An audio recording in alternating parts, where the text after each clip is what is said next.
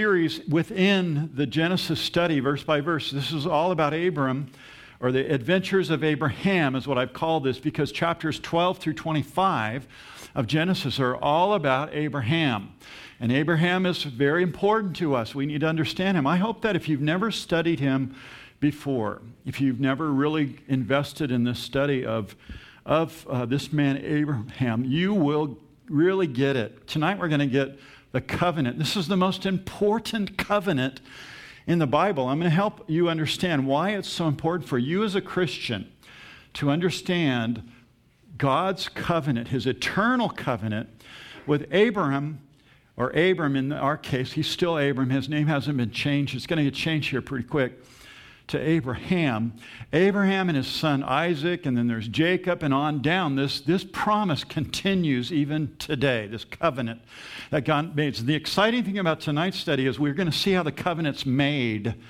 Very formal, very important, an ancient covenant between two people. We're going to see how it's made tonight in our study. So, Genesis chapter 15, we'll study 7, verse 7 through 21. Let's ask God's blessing in our study. Father, we are so grateful that we can celebrate Christmas. Really, Lord, we do it for about a month every year, but it's every day for us. The fact that you sent your son is what our life makes our lives uh, new, fresh, meaningful, regenerate, born again. Lord, it's salvation.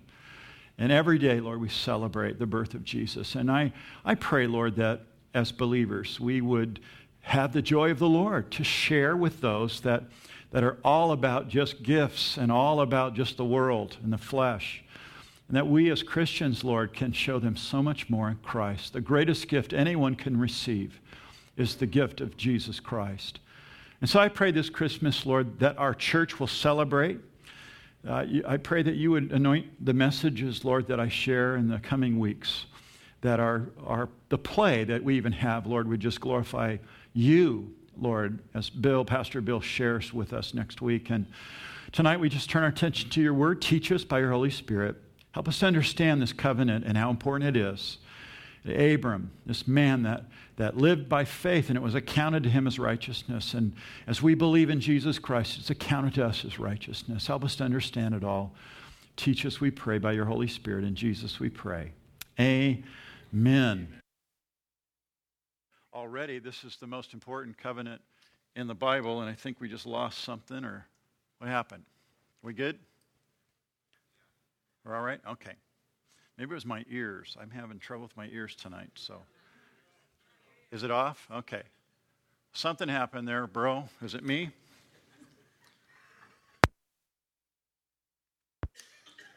Hello, check, check, check. Jump in there. Oh, there you go. So you're Maybe, maybe leave the buttons alone for just a minute. And he's really trying, he's doing a great job trying to fix something there. So thank you for doing that. Okay, so we're getting back to this covenant here. The, the Jewish faith is, is built around really covenants that God makes, He's made with His people. This is the first and foremost covenant that we're going to look at tonight. And you'll know this covenant because it's really God's eternal, forever covenant with His people with he promises it to abraham but it goes from abraham to isaac to jacob to all the jewish people and then to us as well because through the jewish people comes one person the most important person in the world. He's going to be born. We're going to celebrate his birth real soon here. Who's that? Jesus. He was a jew. He came through the jewish this is the promise it's going to take care of in, back in genesis 3 the problem of sin. This is the promise gonna, he's going to come through these Jewish people. That's why this is so important for you to understand. So, this is God's covenant with Abram. That's what I've entitled this study. Now, let me just really quickly, if you're coming here on Sunday morning, you were at our study last week when we studied assurance. That doctrine is so important for you to understand this, the, the, the doctrine of assurance of the believer. We were looking at chapter um, 2 of First John in the New Testament. And we read this verse that says, By this we know that we come to know him, Jesus, because once you come to know him and you obey his commandments, you walk in the light, and that assures you day by day that you're saved. The light just shows you that you're, that when you do something wrong, you know you're saved because you want to obey the commandments. So, this life of assurance that we know. Now, we come to this story tonight Abram. He is fearful, if you remember last week, the very beginning. He is scared out of his gourd. And the reason is, is he's just kicked somebody's fanny, Chedorlaomer. He's beaten Chedorlaomer and these other five kings that represent a lot more people than just the 300 uh, people that he's, or 280 people he's assembled to, to go rescue Lot and Lot's stuff. And he's afraid that Chedorlaomer is going to come back and finish him off. He's in fear. That's how this chapter, chapter 15, begins. Look at verse 1. After these things, the word of the Lord came to Abram in a vision, saying, Don't fear, Abram. Abram's shaking his boots. He says, I'm your shield, I'm your reward, and it will be very great. And then Abram kind of like, well, gee, Lord, where is my reward? You promised me children and I don't have any. So, so Abram kind of asks this question. It's a valid question, really. And he says, All I have is this one guy, Eliezer. He's, he's like my right hand man. He's going to get my whole inheritance because I don't have any children. And Abram said, verse 3 Since thou hast given no offspring to me, one born in my house is my heir. Now, again, Abraham here is not necessarily disbelieving God and is probably he's just asking, How, how's this going to work, Lord? You, you promised me. I, have got a lot of fear now, and, and, it's been quenched because you've just said, not to be fearful, I, have got a reward in you, and, and you're my shield. I, I, understand that, but I don't have any kids. I, what are you doing? I, I don't really understand. So God gives him these th- words for assurance. Throughout the Bible, God comes to his people and gives them assurance. Why? Because we're sheep. And any little thing can uh, bring fear into our hearts. If you lived in, in Tennessee tonight, you'd be afraid of the fires, right? If you live in our hills, you know, back in I think it was 07, we had a big fire here. In 03, we had a big fire here burning up the side of the mountain. It brings fear. Earthquakes. You go, oh, you know, it brings fear. We're sheep. We get fear. And and anxious. And God comes to us and, and, assures us. For you and I, as believers, we have the promises of God that go on and on and on and on. We can look back at all of the patriarchs in the Old Testament and how God worked in their lives and brought them to a place of, of confidence again. We can look back at that. Those are the promises He's left. Well, Abram's in fear he doesn't have a lot of promises. He's learning. He's growing, remember. He's growing in all of these areas of his life. So God gives him these two specific promises that make up this covenant. And just real quick, just to go over, let's the first one is the promise of a son, verse 4. And behold, the word of the Lord came to him, saying, This one shall not be your heir. This Eliezer, he's not your heir. Then he says this, but one who will come from your own body will be your heir. And then, verse 5, he will be brought, he, then God brought him outside. He said, Look in the heavens, count the stars. Can you number them? And can you just imagine Abram in that, that, with that question? He said, So shall your descendants be. You're going to have, you're, don't worry about kids. You're going to have, you're going to have like kids that Nu- uh, numer- as numerous as the stars or dust. He already told him as much as there is dust on the earth, you're going to have these descendants in your life. So God gives him a direct promise for a son coming from his own body. And again, a huge nation of people, too great to number.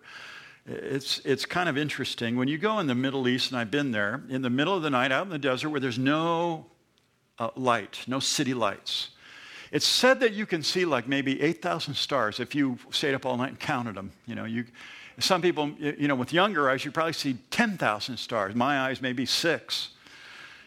But, but there are a lot of stars out there, and, and astronomers tell us that there's some 100 billion stars that they can possibly identify with all their different uh, telescopes and all their equipment. But really, nobody knows how many stars there are. And this is precisely God's point to Abram. Can you number the stars? And Abram's probably going, there's no way, no way. This is so it's a miracle. God is saying, I do miracle. I'm a God, miracle working God. I'm a sovereign God. I'm a powerful God. Abram, don't doubt me. Look into the stars and, and see how many there are. And that's going to be the number of your descendants. Quite a promise for a man that's 85 years old. Now, it's kind of the prime of his life, but still, he's, he's an older man. He's got a wife. She's as old as he is. They've got no children. So that's a promise that, that, he's, that God has given him. Now, Abram is the father of faith. He's the father of the Jews, but he's the father of faith because in verse 6, notice, he believed the Lord and it was accounted to him as righteousness. That, it was at that point in Abram's life that he believed. Up until that point, he was kind of following God. God told him to leave Ur of the Chaldees and go here with the land I'll show you, and he did it. He's just going where the Lord leads, but he's not really walking by faith because he fearfully leaves uh, Canaan and he goes down to Egypt during the famine, remember, and he's doing things that aren't really proving that he's believed God. But now, now, verse 6, he's believed God. This is where our New Testament faith comes in. Because in the same way we put our faith in Christ, Abram's putting his faith in God in the future Son. We put our faith in the Son that's already come, Jesus Christ. We believe. And when you believe, God does all these wonderful things to you. He regenerates you. He takes you out of Adam. He takes you out of darkness. He, I mean, it's just, it's, it's a beautiful thing that God does to, to you. And it's all sovereign. It's all Him. You don't earn your salvation. You don't deserve your salvation. You don't keep it. God does it all. When you believe, that's what it says here. He believed the Lord and it was accounted to him for righteousness. People have called this verse in the Old Testament the John 3:16 of the Old Testament. And you can see why. Because John 3:16 clearly is the verse that tells us that we have to believe. God loved the world so much that he sent his only begotten son that whosoever what believes in him. You don't have to work, you can't go to church enough, you can't pray hard enough. You have to believe in Jesus. And when you do, when you truly believe in Jesus, not just think esoterically about a God, his name is Jesus, he was on the cross. No, but believe that Jesus is the Son of God. Believe that Jesus came and died for our sins. You and you believe that. That's when it's accounted to you as righteousness. God imputes or places righteousness upon the believer, not the non believer, but the believer. That's why Abram is the father of our faith. He's seen that way as the father of our faith. And when he believed, this, it's a really interesting word. The, the word believe in Hebrew is amen. Amen. Does that sound like any word you've ever heard before? Amen. When we say amen, we believe that we're saying we agree. And that's what it means. He said amen to God. He, he said, just like Hamartia to say the same thing that God says about sin. You say the same thing, I'm just a sinner. And when you do that, that's believing. It's, it's very interesting. When you put all these things together, you understand that Abram was putting his faith in God, his entire weight. I believe you, God. Amen is the Hebrew word. So after Abraham believed God, accounted it to him as righteousness. He credited, he accounted or credited Abram's life. It's a banking term. It means God put in his account righteousness. He didn't have it. If I was to ask you tonight if you have righteousness, the correct answer would be I have no righteousness in myself. I'm like Paul.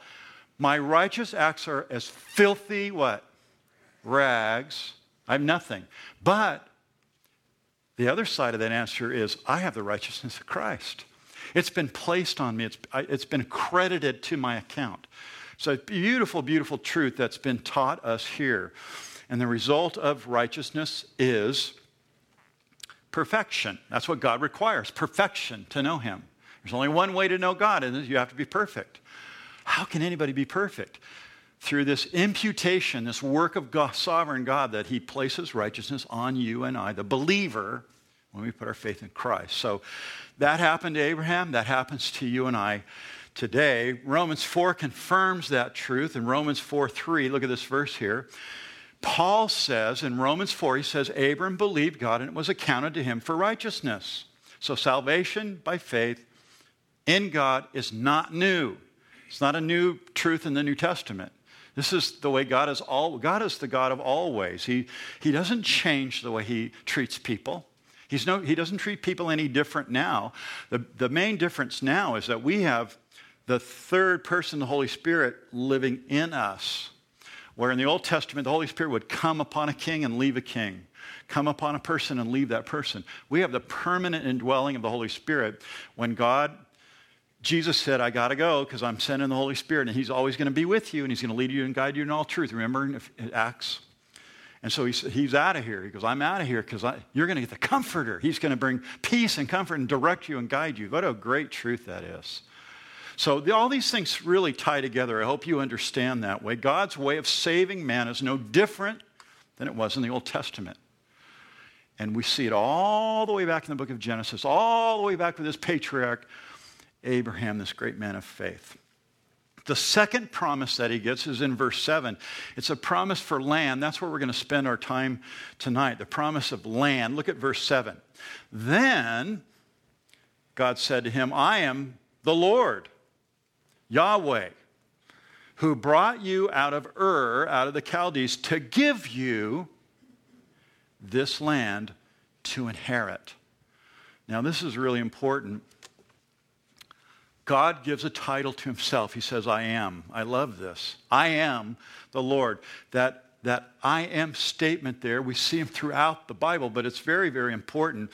It really is defining a name of God, but in this way, it's not defining a, a specific name. I'm going to show you some specific names of God. But this is I am. You and I have a God. We see him as Jesus Christ, who, who is the Word made flesh, who's God in the flesh if you see Jesus and the way he acts, his character, his words, his kindness, his grace, his forgiveness, then you know the Father. But God the Father, I am. I am. What, what do you need tonight? You need help? I am your help. What do you need tonight? I need finances. He's your provider. What do you need tonight? I, I need a physical touch or healing. He's, he's that too. He can be whatever you need. That's the wonderful thing about God. God is all powerful, omniscient, uh, He's able. But let me give you a couple of these names in Scripture. Got a, a, slide here. I just want to mention the ones that are in the book of Genesis really quick here.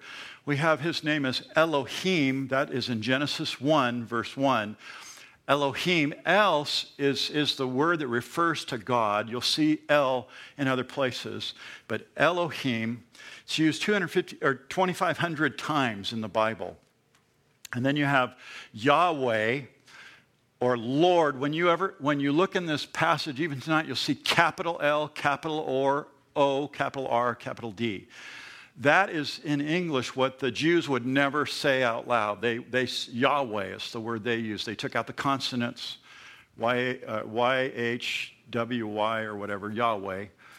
And that name the Jews would never speak publicly because it was holy. They wouldn't say the word, but it's given to us Yahweh. It's in Genesis 2, verse 4, used 6,500 times in the Bible. It means master, and it's spelled Y H W H, Yahweh. And then there's another name for God, El Elyon. That's in Genesis 14, 18. We've come to that one a few weeks ago. El Elyon means the Most High. So here you have the, remember Elohim, El, so God, um, El Elyon, Most High, God of the Most High, Genesis 14, 18. Then you have Adonai, that means Lord or Master, Genesis 15, 2.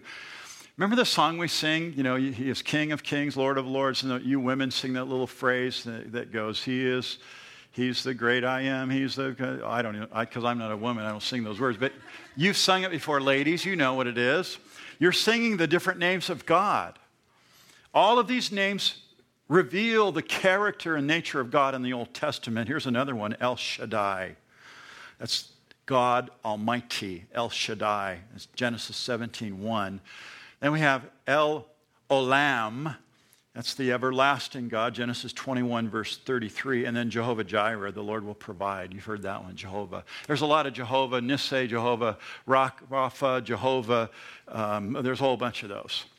I, I just wanted to show you a few of the names of God. They, they clearly reveal character of God.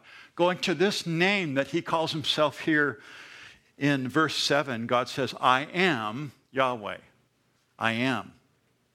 God's proclaiming to Abraham here. And he's proclaiming that to you tonight that God is whatever you need him to be in your life. God is. He has the power, he has the ability. You've got to look to the Lord, people. As Christians, we must always look to the Lord, not to the bank account, not to the work environment, not to our neighbor next door, not to our husband, not to our wife.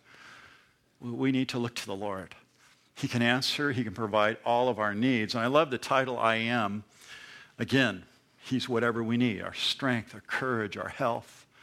He's our hope, He's our deliverer, He's our forgiveness, our joy, our future. God is, is He's the great I am. So God is saying, I am whatever you need, whenever you need it. I love that. And that's what He says to Abram here. He says, I am Yahweh. So when He tells him that, in verse 7 I am the Lord who brought you out of Chal- uh, Chaldeans to give you this land to inherit it. That's God's reminder to Abram that he already said, I'm, I'm going to give you progeny or offspring, a son, and I'm also going to give you land. He's reminding him again right here in Genesis 15. And Abram asks a question. Look at the question, verse 8. He's, this is a good question. Lord, how shall I know that I will inherit it. And so God's going to confirm this covenant now. This is where it gets really interesting. I love this section. My next point God confirms his covenant. Look at verse 9. So, God says to Abram, Bring me a three year old heifer, a three year old female goat, a three year old ram, turtle dove, young pigeon, and Abram brought all of these, it's like a, sh- a weird shopping list here, and cut them in two, God tells him, down the middle. Place each piece opposite the other, but he didn't cut the birds in two, too small. Interesting. Bloody. These animals had to die and they were cut in two. Now, it kind of sounds like a weird shopping list for a witch doctor, and you're wondering what, what, what is God asking for? But basically, God is making an agreement. This is an ancient, formal agreement. Now we have escrow. We all sign endless you know, initials and, and documents to buy a house, right? If you've ever done that before, it's, it's like page after page after page after page. You sign, you sign, you sign. We have formal agreements that are written agreements. They didn't have that then. And God has this ancient agreement he's going to make between two different parties. And this agreement goes on and on. We read about it in different places of scriptures. Here's one of them Jeremiah 34, verse 18. Notice this one. And I will give the men who have transgressed my covenant, who have not performed the words of the covenant which they made before me when they cut the calf in two and they walked or passed between the parts of it. So here's the same covenant in a different place in the scripture cutting an animal in two, walking together between it. That what it, what's being described here is that this, again, this covenant, this agreement, in this formal ceremony here, where it's called cutting the covenant. That's what it's called two people would bring these animals for sacrifice. They would agree out loud. They'd say, okay, this is what we're going to do. I'm going to buy this property. It's now going to be mine. We're going to be in agreement. We're not going to be at war anymore. We, we agreed together. We're not going to be at war. We're telling everybody out loud. Then they would cut the animals in half, and then they would walk through the middle of it, signifying if you break your part of the agreement, you're going to end up just like this animal and cut in half. That, this was a life and death agreement there, you know, escrow certainly isn't a life and death agreement, but this one really was. Two people walking side by side, agreeing together. Covenants are important. You know that marriage is a covenant? The covenant, God sees marriage very, very serious. And for those that go even thinking about divorce as Christian, you are so out of bounds and so wrong. Now, I believe there's some in this room that maybe have gone through that. And, and if you if you did that before Christ, that's one thing, but doing it as a Christian, that's an entirely different thing. And pastors speak out about that, and pastors should speak out about that. If that's something that you've got, now God can forgive. There's absolutely no doubt that God can forgive. But God hates divorce. You can read about it uh, in the Old Testament.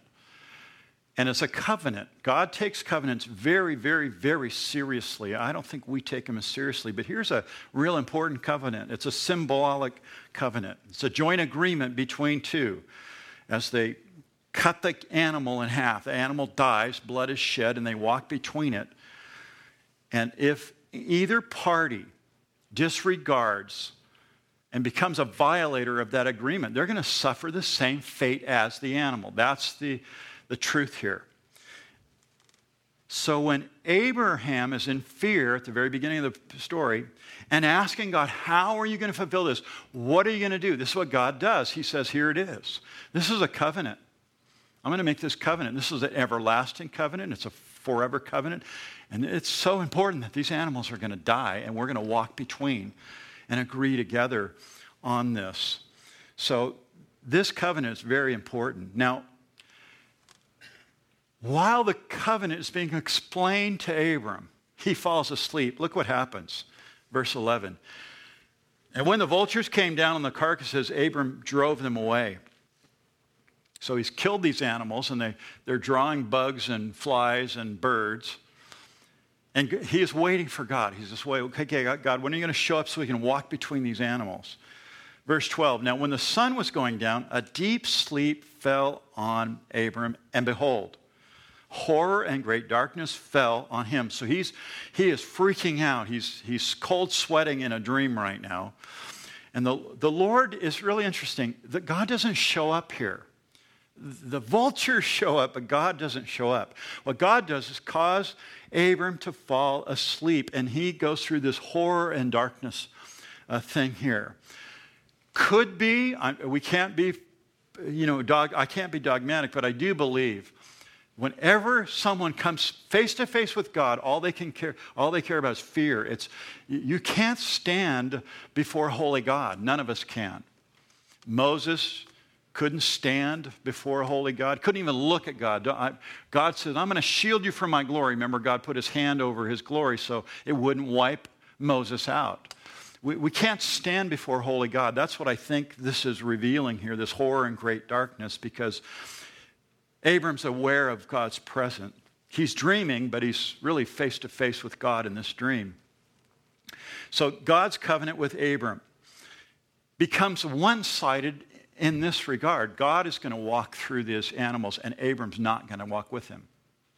Man is going to break the covenant. God's not going to allow that to happen. So God is going to make this covenant. That's how serious this covenant is, and God does it. Uh, very interesting because they're not equal. They're, they're not two equal people making a covenant, like a marriage or like um, agreeing on buying property or something in this ancient world. They're doing something, God is doing something entirely different and man would fail at that. So God doesn't walk with Abraham here. But notice what God tells him, verse 13. Then he said to Abram, Know for certain, he said, Know certainly that your descendants will be strangers in a land that is not theirs, and will serve them. That's the people of the land. And he's referring to Canaan. And the people there will afflict them for 400 years. Now he's referring to Egypt. So they're going to be in Canaan. Then they're going to be taken captive and they're going to go to Egypt for 400 years. Now, this is prophecy, obviously. We understand what's happening. Verse 14, and also the nation whom they serve I will judge. So I'm going to judge the Egyptians. Now we know that to be true, right? We're going to read that story. That's coming in the future. But, but in this dream, God is revealing more to him. He's going to say, you know what, your, your, your people, your offspring, they're not always going to be obedient to me, and they're going to go, they're going to be enslaved by the Egyptians, and they're going to be treated poorly. God is revealing these things to them, but, but God, I, I'm going to judge the nation. I'm going to take care of the nations for you. And they will come out with great possessions.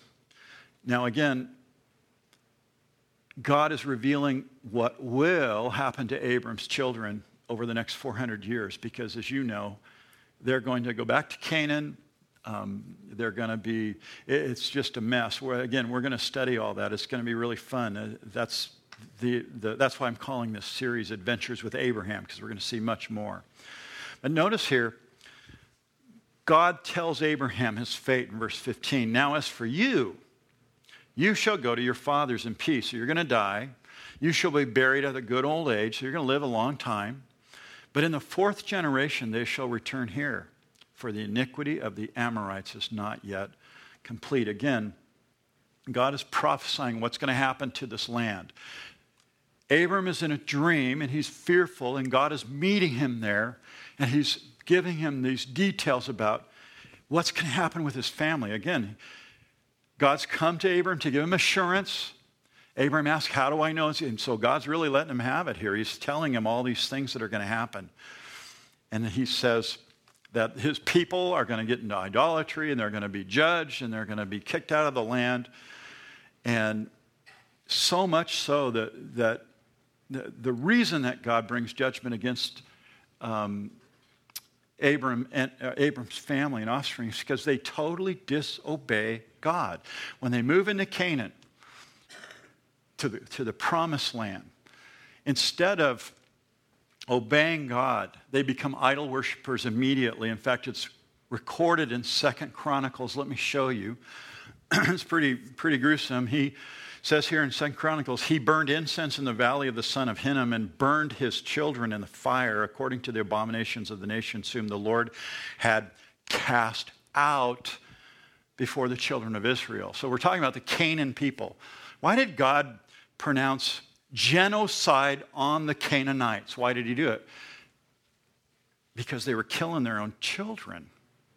When a society starts killing children, that's, that's a bad sign. And I know one nation that's going to stand in judgment before the Lord for doing that very thing. But the Canaanites were so bad, they, they sacrificed their babies.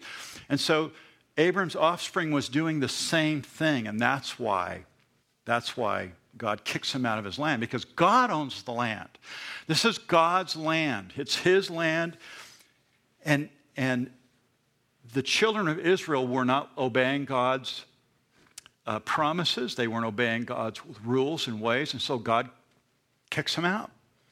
And the people that occupy that land, God is going to judge them too, and He does. He, he's been judging them, and they have paid for uh, their, their uh, wrongs in that land. This is God's land. It doesn't belong to the Jews, it doesn't belong to the Arabs. It's a land that's been debated over for a long time. But God will allow his people to live there, but not wickedly. And if they live wickedly in his land, he's going to deal with them, just like he deals with the Arabs that, that live wickedly. He deals with those people. So God owns the land, and God will punish the wicked. Now, here in verse 17, God confirms the covenant. And he's going to do it without Abram. Remember, Abram's sleeping, he's in a trance.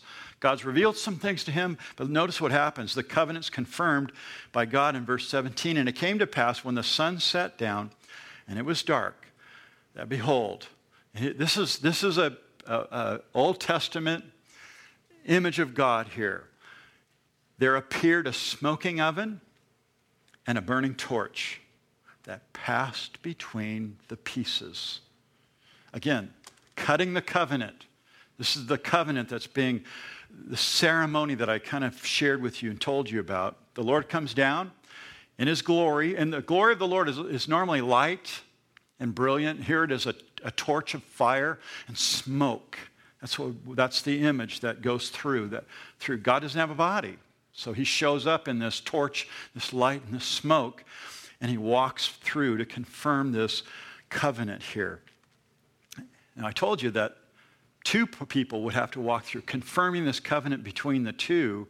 But this covenant is one sided. This is God's land, this is God's covenant with Abram. Abraham, being a man, couldn't keep his side of the bargain. He'd never, so God does it himself. It's really an interesting thing. This means that this covenant is set in stone. It's in the name of God. It will be fulfilled. Uh, that's what it means. It doesn't depend on man because it rests completely on God. And again, it's really important to note that here in verse 18, there's a change. There's a change in speech. I want you to notice. Verse 18. On the same day, the Lord made a covenant with Abram, saying, To your descendants, and I want you to catch this, I have given this land. In previous places, go back to chapter 12 real quick. I will buzz through these. There's a few. Genesis 12, verse 1. The Lord had said to Abram, Genesis 12, verse 1, Now the Lord said to Abram, Get out of your country, from your family, and from your father's house to a land I will show you. Go to verse 7, chapter 12, verse 7. Then the Lord appeared to Abram and said to your descendants, I will give this land. I, it's a future thing, it's going to happen in the future. Genesis 13, 15, chapter 13, verse 15. For all the land which you will see, I will give you and your descendants forever. Genesis 13, verse 17. Arise, walk in the land through its length, its width, for I will give it to you. And now go back to chapter 15, verse 18. This is a done deal, folks.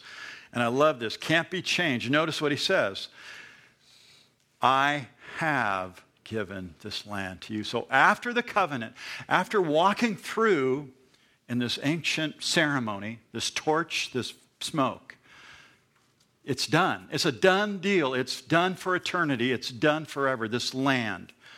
It's all about the land. And again, it's all about assurance, too. This is bringing assurance into the life of Abram here. I believe that God gives you and I assurance. And that we need it day by day by day. And they're known as his promises. God gives you promises that bring assurance into your life. And I thank God for many of them. Romans 10 13. I'm going to throw these up real quick. For whoever calls in the name of the Lord shall be saved. That's a promise. I don't have to worry about my salvation because I've called on the name of the Lord and I'm saved. Matthew 6 33. But seek first the kingdom of God and his righteousness. And when you do that, all these things shall be added to you. Philippians 4:19. And my God shall supply all your need according to his riches and glory.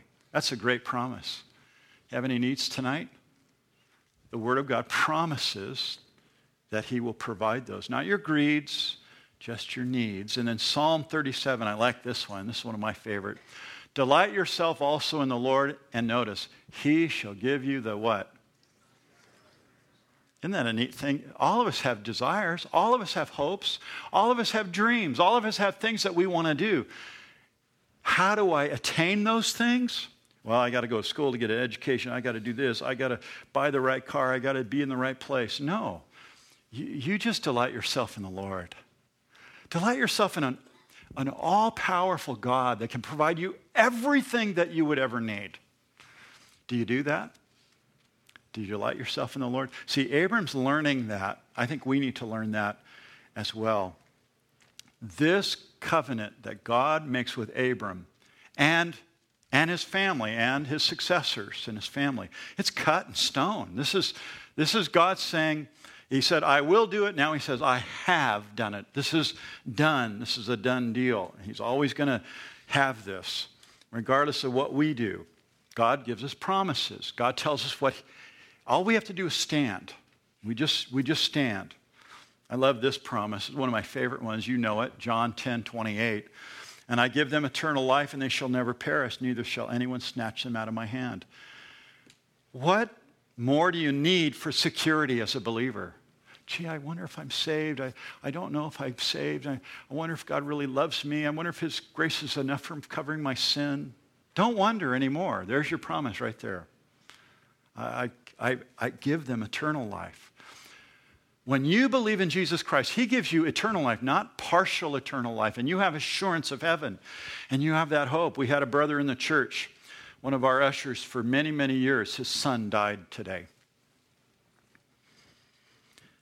And, and he's, he's hurt and, and they're broken. But you know what? He told me today, he goes, I, My son put his faith in Jesus. He didn't live a, live a perfect life, but he put his faith in Jesus. And so my hope is that I'm going to see my son one day in heaven. That's assurance. It doesn't matter what your trial is, it doesn't matter how hard it is. God gives you his word, you have his promises. Abram was fearful, but now his covenant, and God says, I've done it and it's solid, and this land is, is a promise. Confirms our faith, it encourages us, it encouraged him as well. Now, this chapter ends with God describing the promised land, and I really want to get into this section. I got a little map and everything to show you, but this is what's known as the royal land grant.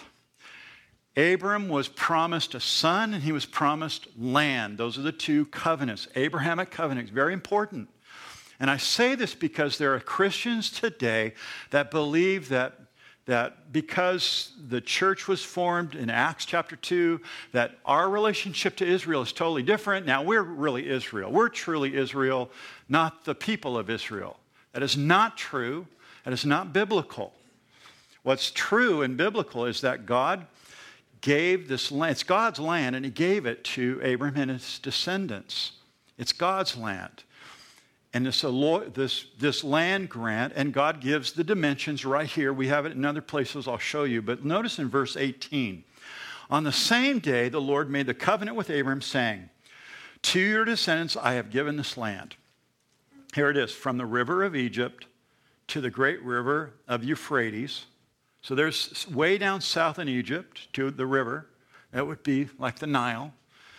And then all the way to the river of the Euphrates. Remember the Euphrates and the Fertile Crescent? I've shown you the Fertile Crescent and how people would go from Ur, modern day Kuwait, up, up, up north, and the Fertile Crescent, the valley where there's these three rivers, the Tigris, Euphrates River run in there, and then up by Turkey and then down along the Mediterranean. That's the Fertile Crescent. Well, this this river way over there in the east. That's the Euphrates River, all the way down south to, uh, to Egypt.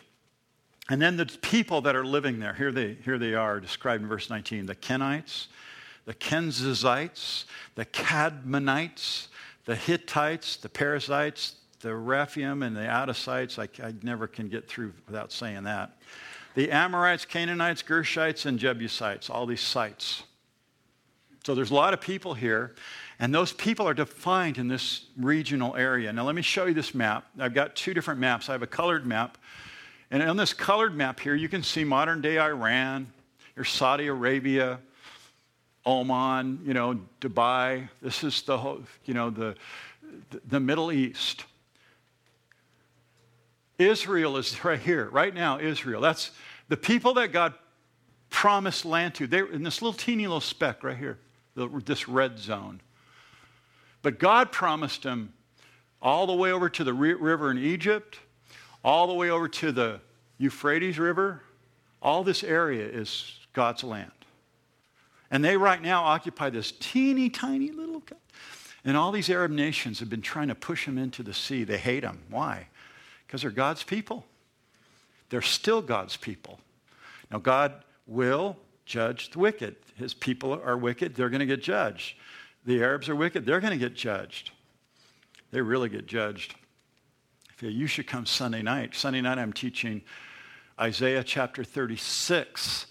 And in Isaiah chapter 36, we have uh, Hezekiah and the judgment against those people because of their disobedience. They weren't trusting in God. Hezekiah was a good guy and he was a good king and he brought reform, but, but they get judged because they're disobedient and they're going to get kicked really hard by Sennacherib.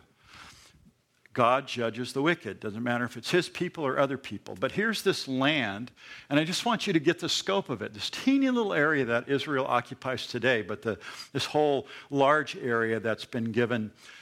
I have another picture here. It's a black and white one. It kind of gives you the same picture there. You can see the modern day Jordan, Syria, Damascus up there.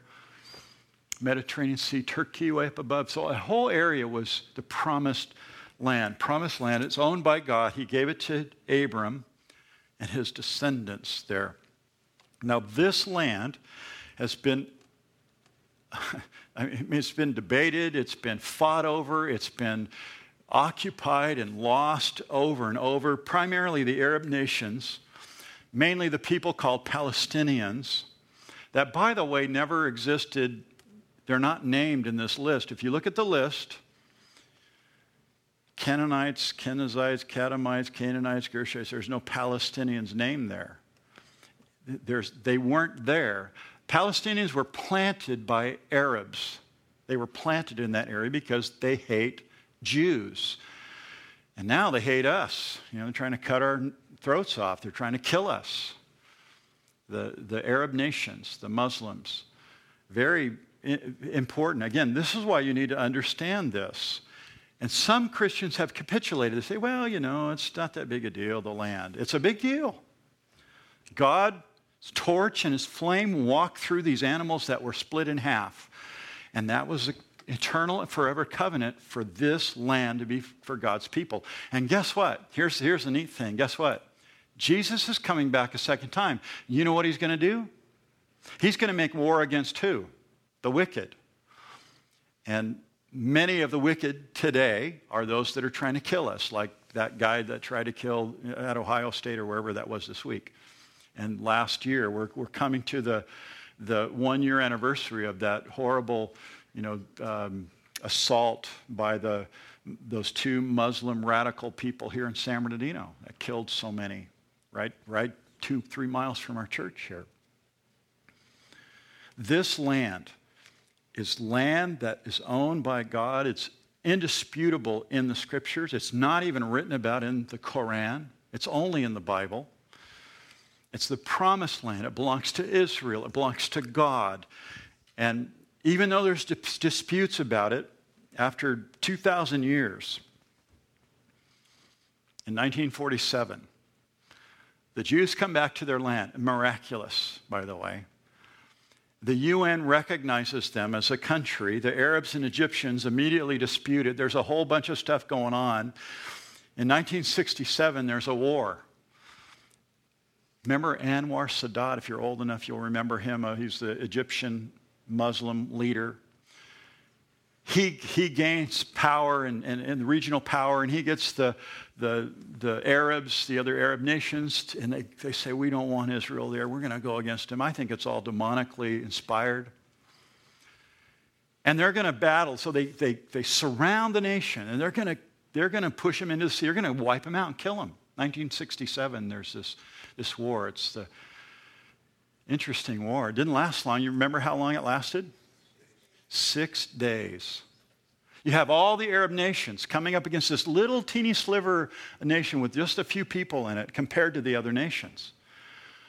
Hundreds, even thousands of aircraft are being primed and ready to go. So, what does Israel, the IDF, do? They, they launch a preemptive strike. They send all but 12 of their, their uh, fighter jets and bombers to Egypt and to, towards north to Syria. They blow up some 300 Egyptian planes on the ground. They, they destroy the Air Force in the north. They go back to their base. A ground war ensues, and it lasts for six days. And this teeny little country that are under the protection of Almighty God stays off the, the world power. And, and you remember, if, again, if you're my age, the Cold War. The Cold War was spurred. The Russians were supplying the Arabs, the Americans were supplying the Israelis with, with armament and all that. You remember all that stuff going on. If America stands with Israel and blesses God's people, we will be blessed. That's why I, I made a big deal about who you vote for as a leader of this country is very important. Do they support Israel? That's a, that's a major number one. Major number one for your vote. It's not about your economics. And if you think it is, then you need to learn the scriptures. You need to understand these truths. This is God's land. And we, even today, need to do all we can to acknowledge that fact. And we, we've had some good presidents in the past that have put people in the UN.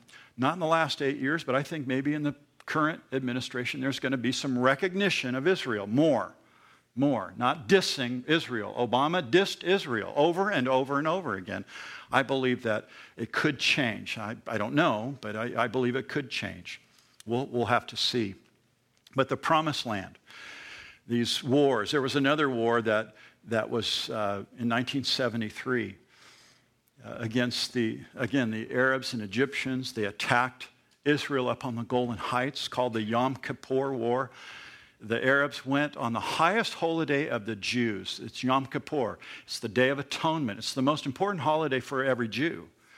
It's, it's the Day of Atonement. The, the Old Testament priest would go into the, the Holy of Holies and he would make sacrifice, sprinkle the blood uh, for the atonement of the nation. And they still, today, they don't actually go behind the veil and do it on the, the ark because they don't know where the ark is, but they still celebrate that that day, very important to the Jews. Well, on that day, uh, back then in 1990, uh, what was it, 90, did I say 97? Oh, 70. Okay. I have this right. 73, pardon me, 1973. Uh, within three days, Israeli forces forced or pushed back the Syrians in the north. And a week later, the Israeli Defense Force, these people fight, they know how to fight. And they pushed back these, even, even the assault from Egypt. And that was when Anwar Sadat retreated and brokered a deal with the UN over that whole thing. A ceasefire happened. Shortly thereafter, guess who got shot and killed? Anwar Sadat. He was at a, the Muslims hated the fact that he made this pact with Israel, and so they killed him. I mean, these, the, the people, the satanic movement behind the Arabs, it's insane. If you really want to understand it, you have to know what the scripture says about this is God's land. People on God's side, God will protect. People on not on God's side, they're, they're going to have problem. The wicked people. But both people will be uh, judged because of their wickedness. So, Genesis 15 is all about this everlasting covenant. And in Genesis 26, we'll get to it, but let me show you just on the screen real quick. The Lord reminds Abraham's son. He has a son, finally. And God reminds his son through Sarah that he's going to inherit this land. Here it is Genesis 26 3. Dwell in this land, and I will be with you and bless you, for to you and your descendants I give all these lands, and I will perform the oath which I swore to your father Abraham. And then years later, after Moses delivers the Israelites out of Egypt, into this promised land and then divides. Uh, Moses doesn't get there. Aaron takes the people in, and then all the land's divided between the tribes of Israel. But that, that's in Numbers. In Numbers, you have the boundaries of Canaan's land. Again, Numbers 34. Here it is on the screen. Then the Lord spoke to Moses, saying, Command the children of Israel and say to them, When you come to the land of Canaan, this is the land that shall fall to you as an inheritance, the land of Canaan to its boundaries. And then again, if you read the rest of Numbers 34, you'll get the boundaries that we described in the pictures that I showed you earlier. Here, so here's the conclusion. The chapter begins with Abraham in fear, wondering if God forgot his promises. But now God's reassured him. He says, You're going to have a son, you're going to have land. They do this elaborate ceremony of splitting animals in half. God goes between them, saying, This is my covenant. I'm going to keep my word and I'm going to do this, and, and all nations are going to. And then, and then here's, here's the beautiful truth Jesus comes back the second time. Guess where he comes? To Jerusalem. He sets his foot on the Mount of Olives. The mountain splits in half. That allows those held captive, the, the believers in the city walls, they, they escape. And Jesus goes in there and he destroys with a sword by himself, with a sword that comes from his mouth, all the unbelievers. They just, they're gone. It happens the Battle of Armageddon happens really fast. In fact, we read about that last Sunday night in Isaiah chapter 34. Uh, you can go back and look at that if you want to. Uh, Devon taught that last Sunday. It was really, really good. But Isaiah prophesied about that as well. Um, Jesus will rule for 1,000 years. He'll rule the world with perfect peace and righteousness and utopia that's never been had. It's the utopia that the Jews even look forward to today. They look forward to the Messiah coming. They just missed him the first time. They missed Jesus. Their eyes have been blinded because of their unbelief. Many Jews during the seven year tribulation period will turn and come to Christ and they'll be martyred for their faith in Christ. The, the, the, Revelation makes that very, very clear. But these scriptures talk about the land. It's assurance to Abram here. It's Abram's faith. He believed God and it was counted to him as righteousness. So here's the question for all of us well, how's your faith? Have you put your faith in God? This God that we put our faith in is like no other. He's all powerful, He's able. His names reveal His character. His ways are far beyond yours and mine. We just put our faith in Him, and He does it all. My prayer as a pastor, and, and even speaking to you, some of you I know, um, some of you I don't, is that you put your faith in Christ. Because only by believing in Jesus will you have your sins forgiven. and you'll have a relationship with God through Christ, and you'll be saved. And one day, whether we die and are brought back 1 Thessalonians chapter 4, um, the dead in Christ will rise first, and those which are alive and remain will be caught up together, raptured. Whether you're caught up or, or you're, uh, uh, re, uh, what's the word? You're redeemed, you're made alive, you're, the dead is brought back. What's the, I can't think of the word. I hate that. I'll remember at the end here. Yeah,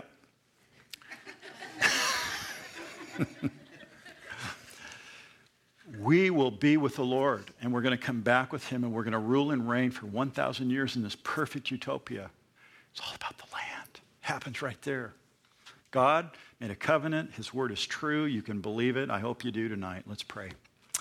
Father, thank you for the truth of your word. I pray that, that uh, I have not confused but enlightened these, your people and that we, your people, would understand the covenant and, and its importance. I pray, Lord, for any here that have never put their faith in Christ. That's what it takes when you believe in Jesus Christ. It's accounted to you as righteousness, just like Abram, just like we believe in Christ today, and, and we have the righteousness of Christ. Father, I, I just pray for our town. I pray for this area. I pray that the word would go out from these your people about Jesus and his love, about forgiveness of sin, about the great grace that you have available for all who will believe. Lord, may we be a people that live it, believe it, teach it, share it, proclaim it. The gospel, believing on Jesus Christ and, and being saved. Lord, do the work that only you can do and bring many into your kingdom. And we'll give you thanks and we'll give you praise. In Jesus' name, amen. Let's stand together.